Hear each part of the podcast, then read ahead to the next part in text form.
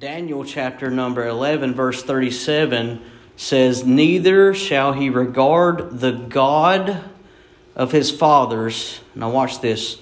Nor, does, nor the desire of a woman, nor regard any little g God for he shall magnify himself above all. Daniel was having a vision of this end time prophecy, and, and, and through the scope of the vision that he's able to see, he's able to see what he calls the little horn or the Antichrist.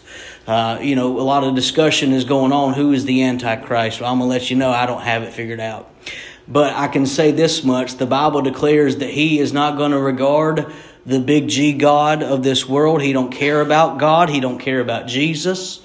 He doesn't regard the little G gods of the world. He don't care about Buddha, Muhammad, none of them. And he's going to magnify himself above all. But you say, preacher, how does this how, how does this come into play in, into 1 Timothy 3? Because in the middle of that verse it says, nor the desire of a woman. This Antichrist is not going to desire a woman. Now, I don't know exactly what that means, but I do know a, a gay man does not desire a woman. I do know a transgender does not desire a woman. Uh, and we see all throughout the years uh, that this, this reconstruction of our culture and of our society. I was in a restaurant just yesterday um, down there at the beach. I can't pronounce the Japanese place, but it was really good. They had the radio playing and they had a, they had a commercial come on, and it said something of this nature. Just caught me, the verbiage that they used it says we, we're going to have this autism acceptance and affirmation month. And I got to thinking, well, I have friends that have children that are autistic. What's there to accept? That's just how they are. What is this affirmation that we need to have? And, and what I realized, it was like the Spirit spoke to me and it clicked. They're already going through something that's already been established, such as autism and they are grooming you to accept transgenderism. They're grooming you to accept pedophilia, which will be next. They're grooming you to accept homosexuality. And now that we're having acceptance and affirmations for them, because they're going to claim that it is by science that somebody's a transgender, or it's by science that someone is a reprobate homosexual, and they're putting it in the same category as autism. Uh, you, you can't, they're, they're going to, they're, somebody that preys on children they're going to put in the same category as autism. That's sickening. So I wanted to, I wanted to deal with that because in 1 Timothy chapter number 3, I'm going to read this first first 7 verses. This is a true saying. If a man desire the office of a bishop, he desire for good work. A bishop then must be blameless, the husband of one wife, vigilant, sober, of good behavior, given to hospitality, apt to teach, not given to wine, no striker, uh, not greedy of filthy lucre, but patient, not a brawler, not covetous, one that ruleth his own house, having his children in subjection with all gravity. For if a man know not how to rule his own house, how shall he take care of the church of God? Not a novice, lest, lest being lifted up with pride he fall into the condemnation of the devil. Moreover, he must have a good report of them which are without, lest he fall into reproach and the snare of the devil. So, with this whole text, and I'm about to break it down, I want to submit to you tonight to be prepared because America is pushing this reckless ideology of changing what a man is and what a female is. A man has indoor has outdoor plumbing. A female has indoor plumbing. Uh, you have an X X chromosome or XY chromosome. It, it's it's in your DNA. You cannot change what God made you, whether you like it or you don't like it. And so I'm, I go on to say this. This is a true saying. This is the truth. What I'm about to say is the truth. If a man, what is a man? I just told you. It's not something that you think you are, it's something that God has made you to be. That is something that He has designed you to be, and it don't matter what kind of reconstructive surgery you have, you cannot change what God made you to be, and vice versa.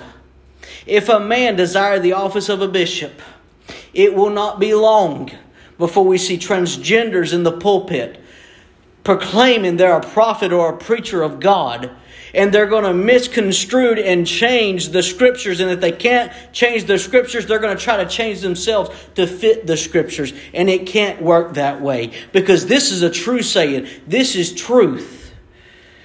If a man, you've got to be a man, desire, you've got to want to be a bishop. Bishop quite literally means an overseer. And I understand there's different hierarchies. Uh, for example, in the Methodist Church or the Presbyterian Church, they, they may have bishops, or in the, in the Apostolic movement, they, have, they may have bishops, but that's where we get this idea of pastor. The word pastor is not in your Bible. The, tech word, the technical word is technically bishop, but we use pastor as a shepherd, as an overseer, as a good display of what the man of God or what the bishop's supposed to be. And so, if a man desire the office of a bishop, he desireth a good work. He's got to want to preach. A bishop then must be blameless. They got to be saved. Hey, that, that, that, that's how in the world can preacher waters be blameless? I got a lot of dirt on me. I got a lot of dirt on me, but it's washed under the blood. He must be saved. And people are taking this text right here, and, and transgenders are preaching tonight and they're trying to preach themselves into this text. And I'm preaching the truth tonight that they have to be saved. They're saying, there are people right now saying you don't have to be saved because nowhere in those seven verses does it say that a, a bishop or a pastor has to be saved. No, there it is right there. He must be blameless. The husband of one wife. Now, we can get we can jump deep and we're going to for a moment then we'll make it real simple in this time polygamy was running rampant uh, and so it was very important that the husband only had one wife, period. He didn't have any side chicks, he didn't have any concubines, he, he didn't have anything else. But I want to I want to I want to make it really specific for you. The husband of one wife, period.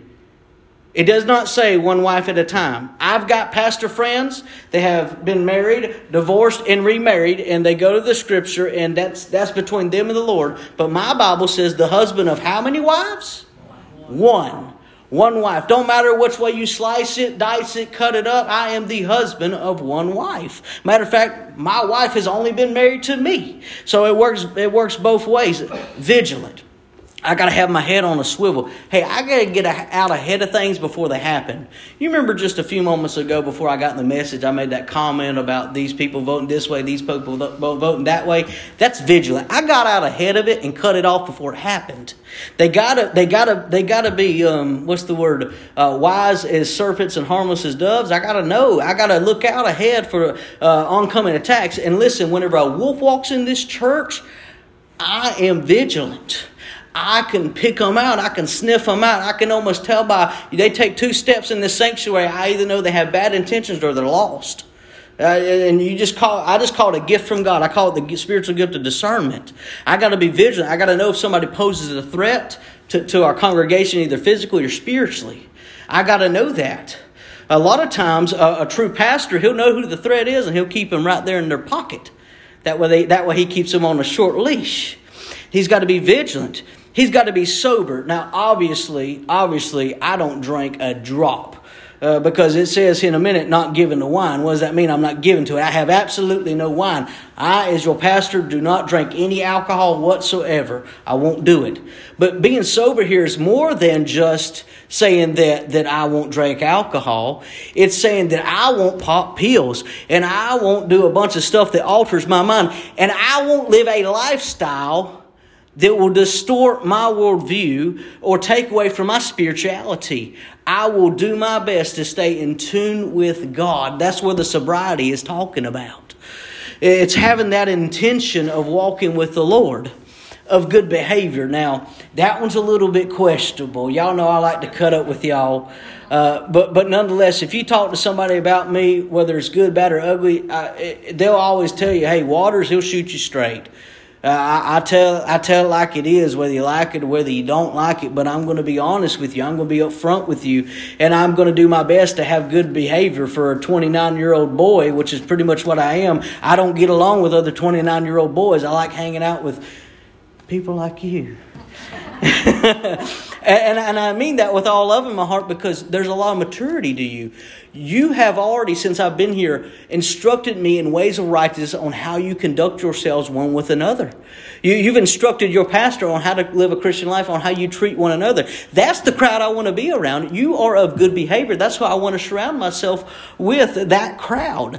And so, uh, whenever it says good behavior, that's what I think of. Given hospitality, if anybody ever at any point in time wants to come over my house, you can. If it's four in the morning, that's fine. Just know there's at least two guns pointed at you. I'm just kidding.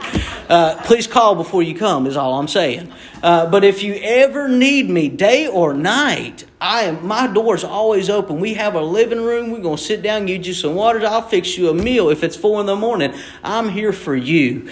Uh, I'm here to serve you. I'm, I'm here to, to do these things, apt to teach. That means they have the ability to teach. Some some preachers they, they'll get up there, they'll preach their, their three points of home and go to the house, but you know, everybody got excited about what he said, but when they, they walk away and hit the parking lot, they're like, now what did that preacher even say again? They don't remember what he said because he didn't teach in his preaching. Not given to wine. I don't I'm not given to it. No wine. Zero zilch. No striker. I'm not out looking for a fight. Now, somebody comes to my house and tries to hurt me or my family, I'm gonna, I'm gonna hurt them. But I'm not out there trying trying to brawl with somebody because this is not a brawler. Uh, not greedy of filthy lucre. I'm not in this thing for the income. I'm in this thing for the outcome. Y'all stop paying me today, and I'll still show up Sunday. Amen. I, that's how serious I am about it. I'm not, I'm not here for the paychecks, but patient. Now, I'm on the fence about that one now. My children have helped get me there, and there's a reason why it talks about the children. I have over 100 staff right now, and I got to treat a lot of them like children. Creates a lot of patience. So I try to be patient, but I realize I can do better.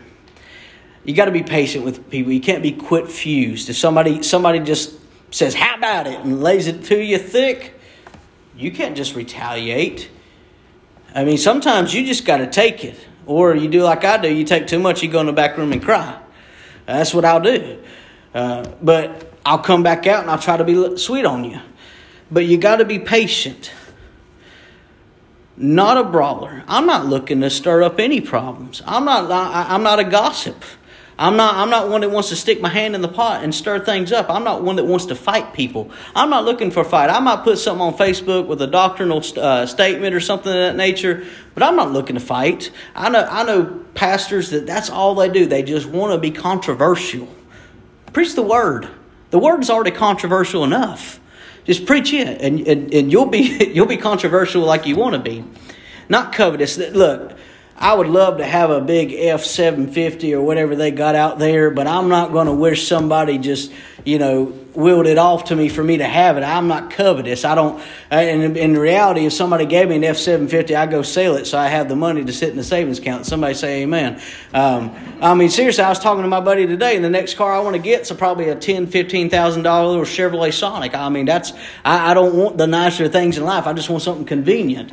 But but I don't I don't covet what other people uh, have. Uh, you know, there's there's one preacher that I know uh, pastors a, a, very large church, thousands of people. He drives around in a 2008 Ford Focus, uh, and and and that's and that's what he does. He said he's the lowest paid member on his staff, and I believe that's a good example of of what a pastor should be like. One that ruleth his own house well. Do you see that word his again? It's not they them. One that ruleth his own house. I got to take command in my house. Now y'all ain't y'all y'all don't see what it's like in my house. Some of y'all, some of y'all have come over, but but at my house we have three kids. They run everywhere. There's messes. Can you believe that? My house is not spotless. There's children.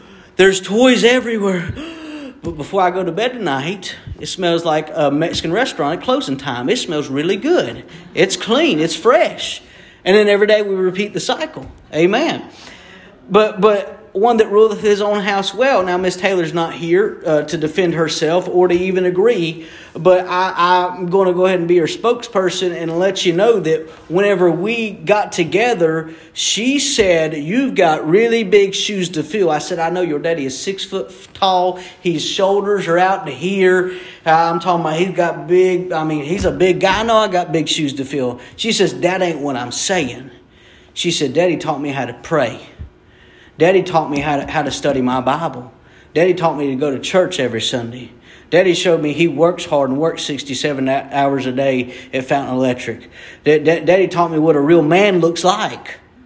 And she wasn't kidding. I was never intimidated whenever I met a, a lady's father, except for when I met Eddie Jones. He put the fear of God in me just by looking at me, and I said, He's God's man. He's a real man of God. And he, he was a deacon at his church. Uh, he was the real deal. And I said, whew, I see what she means by that. Eddie Jones rules his house well. He says it and it goes. Now, there may be discussion, but that's it. He rules. And let me put it in, in secular terms Daddy wears the pants, period. That's how that goes. Now, I always, always, always, always, always value my wife's opinion. Always. And be honest with you, there's a lot of times she gives me her opinion and she persuades me, and we do exactly what she wants to do. That's the truth. But she yields to me. Just as we yield to the Father, she yields to me. And because I love my wife, I yield to her back. But at the end of the day, I make that final judgment call. Because we do things together. I'm going to tie all this in, what I'm saying here in just a minute. And, and, and, and my, whole, my whole point having his children in subjection with all gravity. Now, I'm not the type of person that thinks that a pastor has to have children. Because the Apostle Paul, and I understand he was an apostle, he did not have children. He, he was not married. Some people will preach you have to be married and you have to have children. Now, I understand that. For me, it's benefited me. But you don't have to have it. But I do have children. Now, in subjection with all gravity means they listen. And if they don't listen, there's gravity. I call it the belt. Now, if you're Elijah, you take your little hand, you pop him, and just say no, and he's learning that one. Now I don't have to pop his little hand. I just walk up to him and say no, and he just makes that face. So he's getting it. Uh, and so I'm at the point now with Raylan, I just have to threaten him with a belt.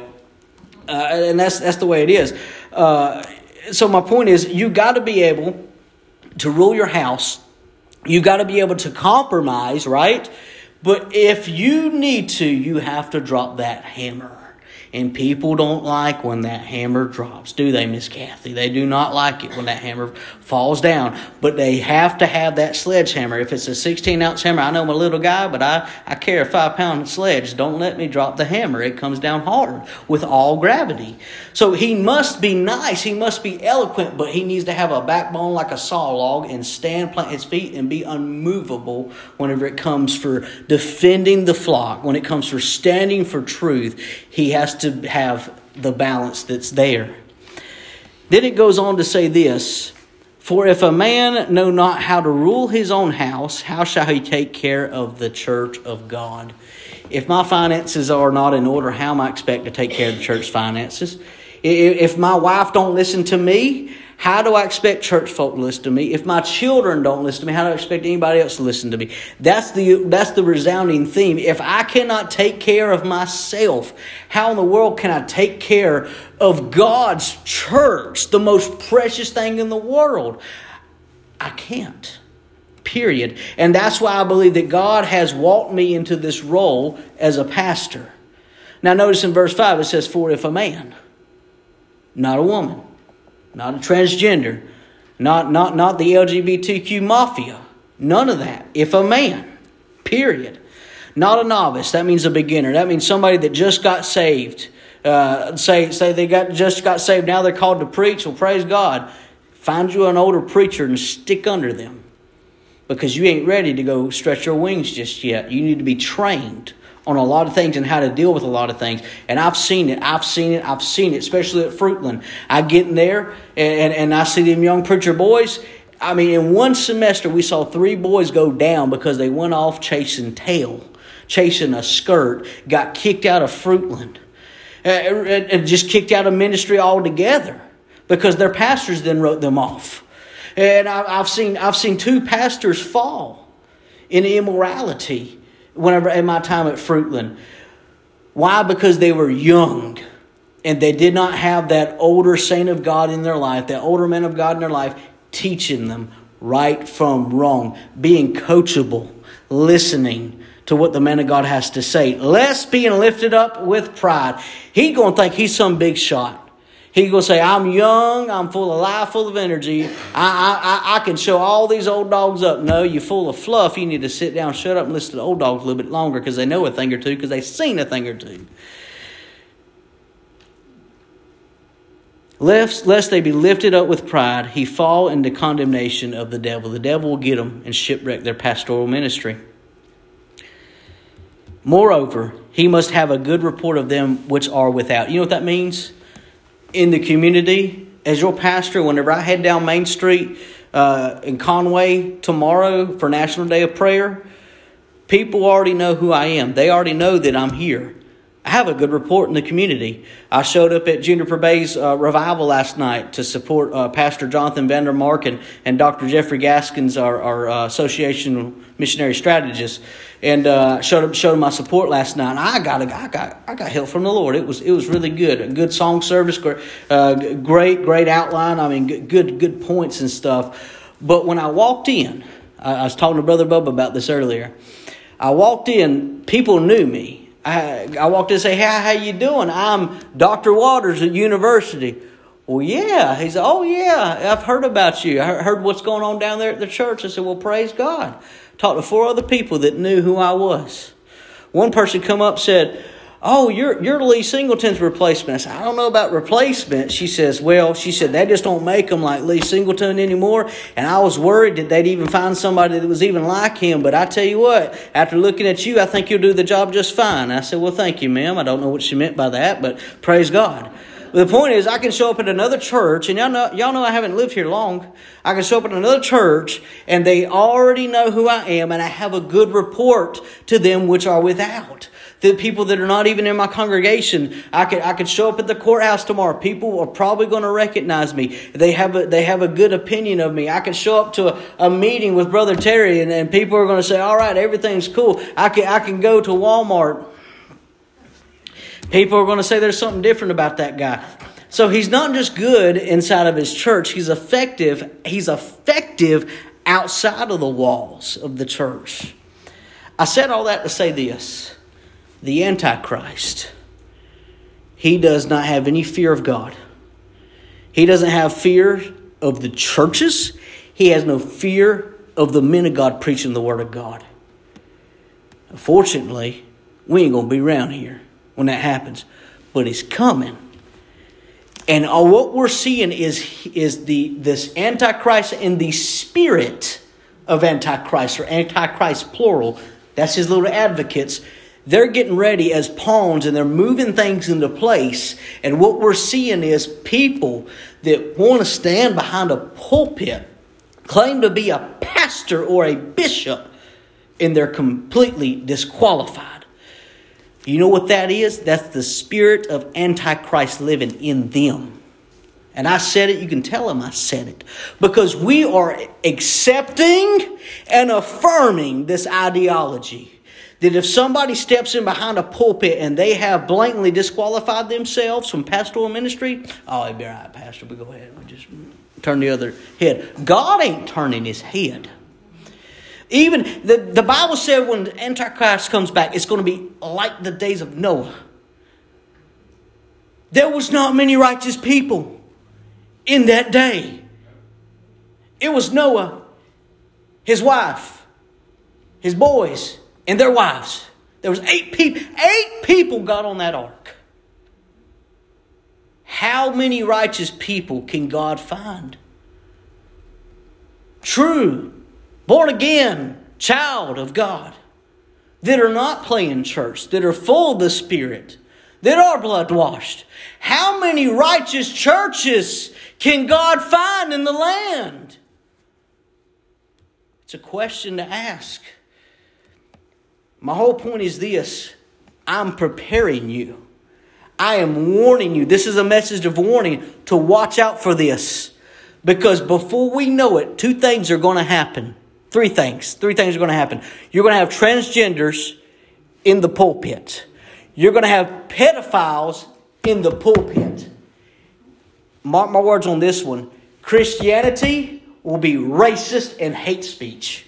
And I will be going to jail. Somebody's going to jail over preaching or even teaching or sharing the Word of God. In Israel, right now, anything that even remotely looks like a cross or any Christian symbol, they're ripping up and they're taking it out right now. And I know we're supposed to love God's chosen people, and we do, but get ready. Antichrist is coming. These are signs of the times. The last days started in the days that Jesus walked on the earth. And the sun is setting on the age of the last days. We are in the last seconds of the last days, church. It's time that we wake up, we stop accepting, we stop affirming. Now, y'all know my heart. I love the transgenders just as much as I love the straight men. I want to see them saved just as much as I do anybody in this world. But I will not yield to so called preachers that affirm and accept that garbage. And I know it sounds like I'm mad. I am mad. I'm mad at the devil for what he's doing. And I'm warning the flock to let you know you watch it. You start listening to the little cues that they throw out, the propaganda, the indoctrination. Start watching it. And that's why I wanted to bring you to this. Because unless a pastor or bishop can check these off, he's disqualified. Now, I want to, I want to say this statement so I'm very clear because I know it's going to open up a lot of questions. A lot of questions. So I'm going to say this statement real quick. We're going to have time of prayer. If a man disqualifies himself from pastoral ministry, commits adultery on his wife, seems to be the number one. Let's do that. Say he's divorced, remarries, seems to be number one. If he finds restoration with God in adultery, and if he if he restores that fellowship, that don't mean that he's lost. That don't mean that he cannot share the word of God with others. He can still share the word of God, but he cannot pastor a church. He can evangelize the sinner, but he cannot pastor a church. Are you with me? And as far as as far as all that goes, I know pastors. I have pastor friends of mine that's been married, their wife died. They got married to another wife, and now they're divorced and still pastoring a church. Dear friend of mine, one of the smartest pastors, smartest Bible teachers I've ever met, and pastors a church. I've told him how I felt about that. And it's between him, God, and the church on what they decide to do. And I know I'm just get, I'm here. You ain't got to worry about this for another 50 to 80 years, as long as God gives me breath and keeps me here at university. But you watch it. You watch. You watch these other churches. You watch the move of the spirit of Antichrist moving in and infiltrating our churches. I could probably preach for another two hours about this, but I'm not. I'm not. I could, I, I, could, I could ramble on, and I try not to. Y'all know me. I got an outline. I try to follow. No, no notes tonight. This was just on my heart. But remember, Daniel chapter 11, verse 37 lets us know that this Antichrist, he desires no woman. I can't prove the Antichrist is gay. I can't prove the Antichrist is transgender, but I can prove the Bible says he desires no women. Think about that. Think on those things. Listen, we're going to have a time of prayer. We're going to wrap this thing up.